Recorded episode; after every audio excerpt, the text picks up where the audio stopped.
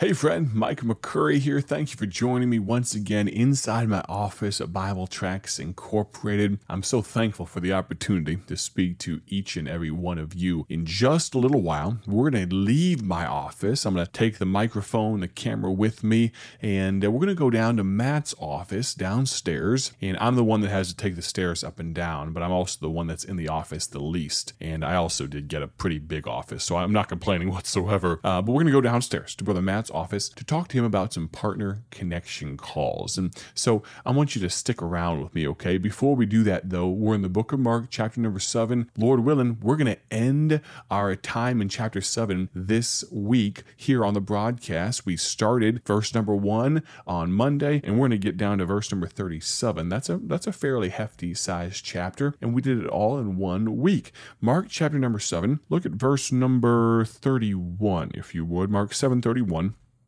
this is kind of just following Jesus. Imagine like a point of view over Jesus' shoulder as you watch him progress through his earthly ministry. Verse number 31 And again, departing from the coasts of Tyre and Sidon, he came unto the Sea of Galilee through the midst of the coasts of Decapolis. And they bring unto him one that was deaf and had an impediment in his speech, and they beseech him to put his hand upon him. And he took him aside from the multitude, and put his fingers into his ears, and he spit and touched his tongue, and looking up to heaven, he sighed, and saith unto him, Ephphatha, that is to say, be opened. And straightway his ears were opened, and the string of his tongue was loosened, and he spake plain. And he charged them that they should tell no man. But the more he charged them, so much the more a great deal they published it, and were beyond measure astonished, saying, He hath done all things well. He maketh both the dumb to hear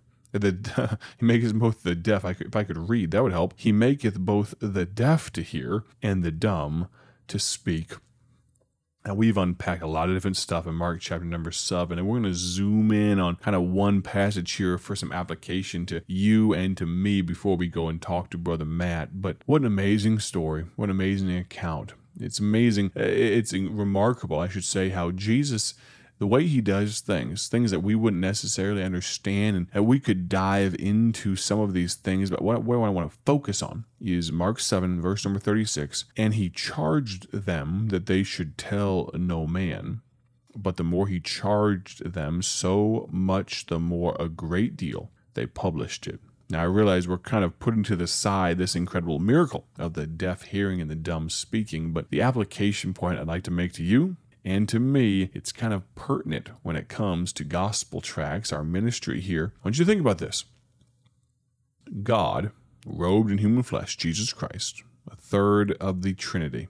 He encourages, beseeches, commands them, don't tell anybody about this. Now realize, to their credit, they just saw an incredible miracle. Of course, they want to tell everybody about it. If I uh, see something amazing happen in front of me, of course, did you hear about this? Just over a little while ago, in a multitude in the marketplace, Jesus pulled a, a deaf man, a dumb man aside, and touched his ears and touched his tongue. And the man, can, remember that guy, the guy who couldn't speak and he couldn't hear, and you had to shout at him to get his attention? Remember that? He can hear now. And of course, people are going to talk about it. But think about this? These people in verse number 36 were literally commanded, like, wrap your mind about this, they were told not to tell anyone, and yet they did. And you and I, yeah, the other shoe's dropping here, you and I have been commanded to tell the world, go ye into all the world and preach the gospel, and yet so often we don't. Make that make sense. Now, I'm so very glad for the numbers, dozens, hundreds. I told you, Matt Pearson, we'll talk to him in just a minute. He talks to 150, 200 people a week on the phone about how they use gospel tracts. There are so many of you that do use gospel tracts. Those are the ones I'm talking to you right now. I'm talking to me and I'm talking to everybody out there that don't use gospel tracts, that don't tell people about the saving knowledge of Jesus Christ. Think about this for a moment. This man and his friends, the compatriots there, they were specifically told, don't tell anyone. And yet, what do they do? They tell everyone. You and I have been specifically, explicitly, implicitly, explicitly, in every way tell people about me. I was dead. I was buried. I rose again. I died on the cross for your sins so that you can be saved. But God commendeth his love toward us in that while we were yet sinners, Christ died for us. And yet, when was the last time you told anyone about Jesus. Think about that for just a moment, friend. I hear downstairs, maybe we'll see in the background when I carry the camera down, the microphone downstairs to Matt's office. I hear tracks being moved around by the hundreds of thousands. I hear the pallet jack moving around down there. And I think about how those tracks, I've said this before, but they do no good on our shelves. They must be in your hands so that you can give them to someone else. But when was the last time you handed out a gospel tract? Maybe you say, I'm an introvert. I don't do that. Well, number one, that's an excuse, and I don't accept it, and neither does God. But let's just say we'll accept it for right now. You can still leave gospel tracts behind you.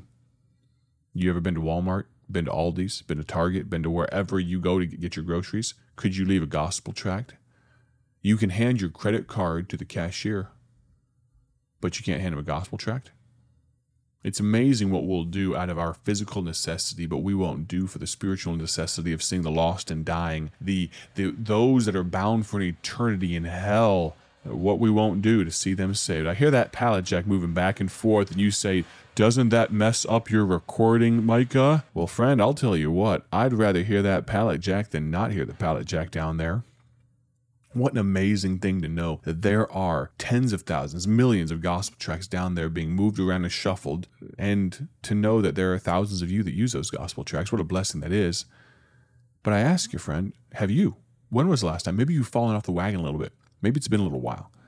Today's the day let's get back into it. Go to BibleTracksInc.org. I'm going to leave you with a call to action before we go down to Matt's office. BibleTracksInc.org.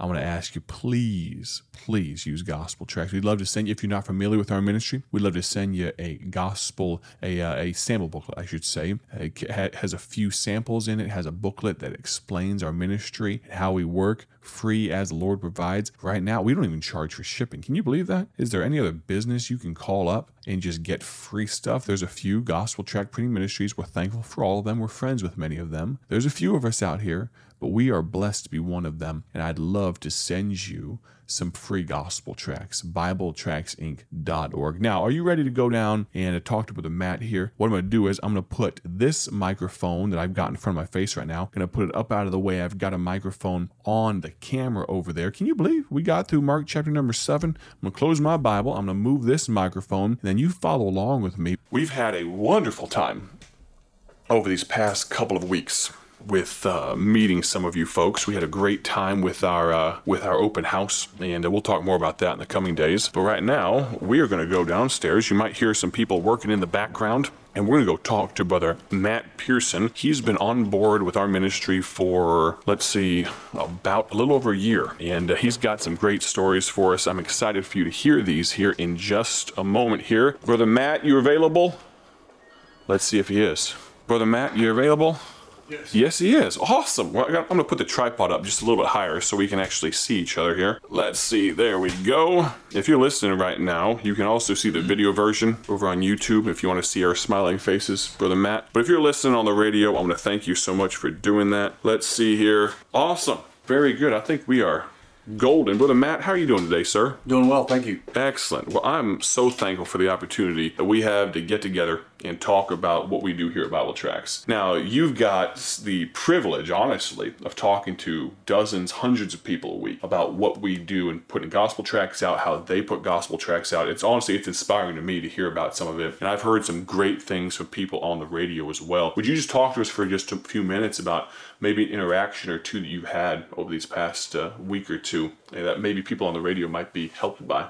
Sure. Um, so it's funny, we just had some preaching last night on boldness. Mm-hmm. And so there's a couple stories about being bold and witnessing that come to mind. Mm. And so there's a gentleman I talked to that he was a, he, in like a sales type setting. Mm-hmm. So it's, it's a larger office, you know, group of people. And anyways, him and this other guy, this, the other guy had it out for him, I guess, and was kind of like attacking him verbally. And so the gentleman that I was speaking to, he just told him, you know, hey, you know, Jesus loves you and you don't have to be that way. And the guy went into the red over it. Ballistic, huh? Yeah, threw stuff, yelled and cussed at him, and I'm sure it wasn't pleasant. Mm-hmm. And and it, ha- that happened a couple times, and then he he actually reported him.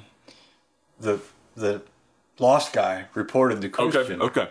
right? And so he got called into HR, and, he, and they they said, look, just try to avoid the guys type thing. but but lo and behold, the, a change started to happen. Hmm. So his witnessing and you know whatever tracks he had given him to begin with, um, possibly was the the seed planted, and the guy ended up having a testimony later of salvation. So Wow. it was um, encouraging to hear because he was under attack through that. You know, he's being persecuted directly by the guy, possibly in, in his place of employment too, but he stuck with it. was you you didn't know this. I, I didn't tell you before I walked down here. I was just up there talking to the folks about the man uh, who was deaf and dumb. And the Lord touched his ears and touched his tongue in the book of Mark, chapter seven. And he what he received his hearing, his ability to speak. And I was just telling the folks how Jesus explicitly told them, "Don't tell anyone about this. Don't tell them about the miracle." And you know what they did? Told everybody. They told everybody, right?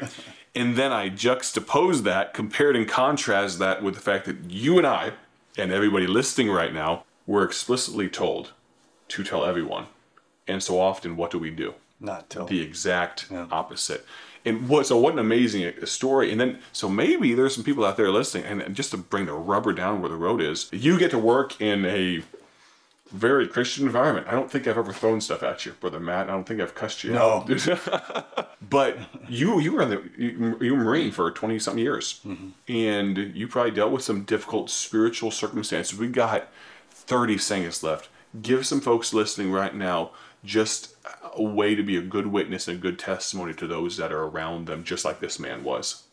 well, remember who's got your back. You know, So big. if we're on the Lord's side, who can be against us? You know, and um, so our boldness should be there that the Lord is my helper, and I shall not fear what man will do unto me. So Praise the Lord. What a phenomenal wrap up to this week of broadcasts. I'm going to encourage you, if you've not done so yet, go to BibleTracksInc.org and order some gospel tracts. You might be talking to this guy very soon. Say howdy, Matt. Maybe you heard him on the radio. Thank you, Brother Matt, for joining us today. Thank you for listening. Hope you have a great day for His glory. God bless. Thank you for joining us today for Bible Tract Echoes, a ministry of Bible Tracts Incorporated. If you would like to receive a free sample booklet of all of our tracks, you can contact us by calling 309 828 6888. That's 309 828 6888. Our mailing address is P.O. Box 130, Dwight, Illinois 60420. A faster way to contact us is to go to our website at BibleTracksInc.org. That's BibleTracksInc.org. There you will find more information about our ministry and details on how you can support Bible Tracts Incorporated. Thanks for listening, and may the Lord richly bless you as you serve Him.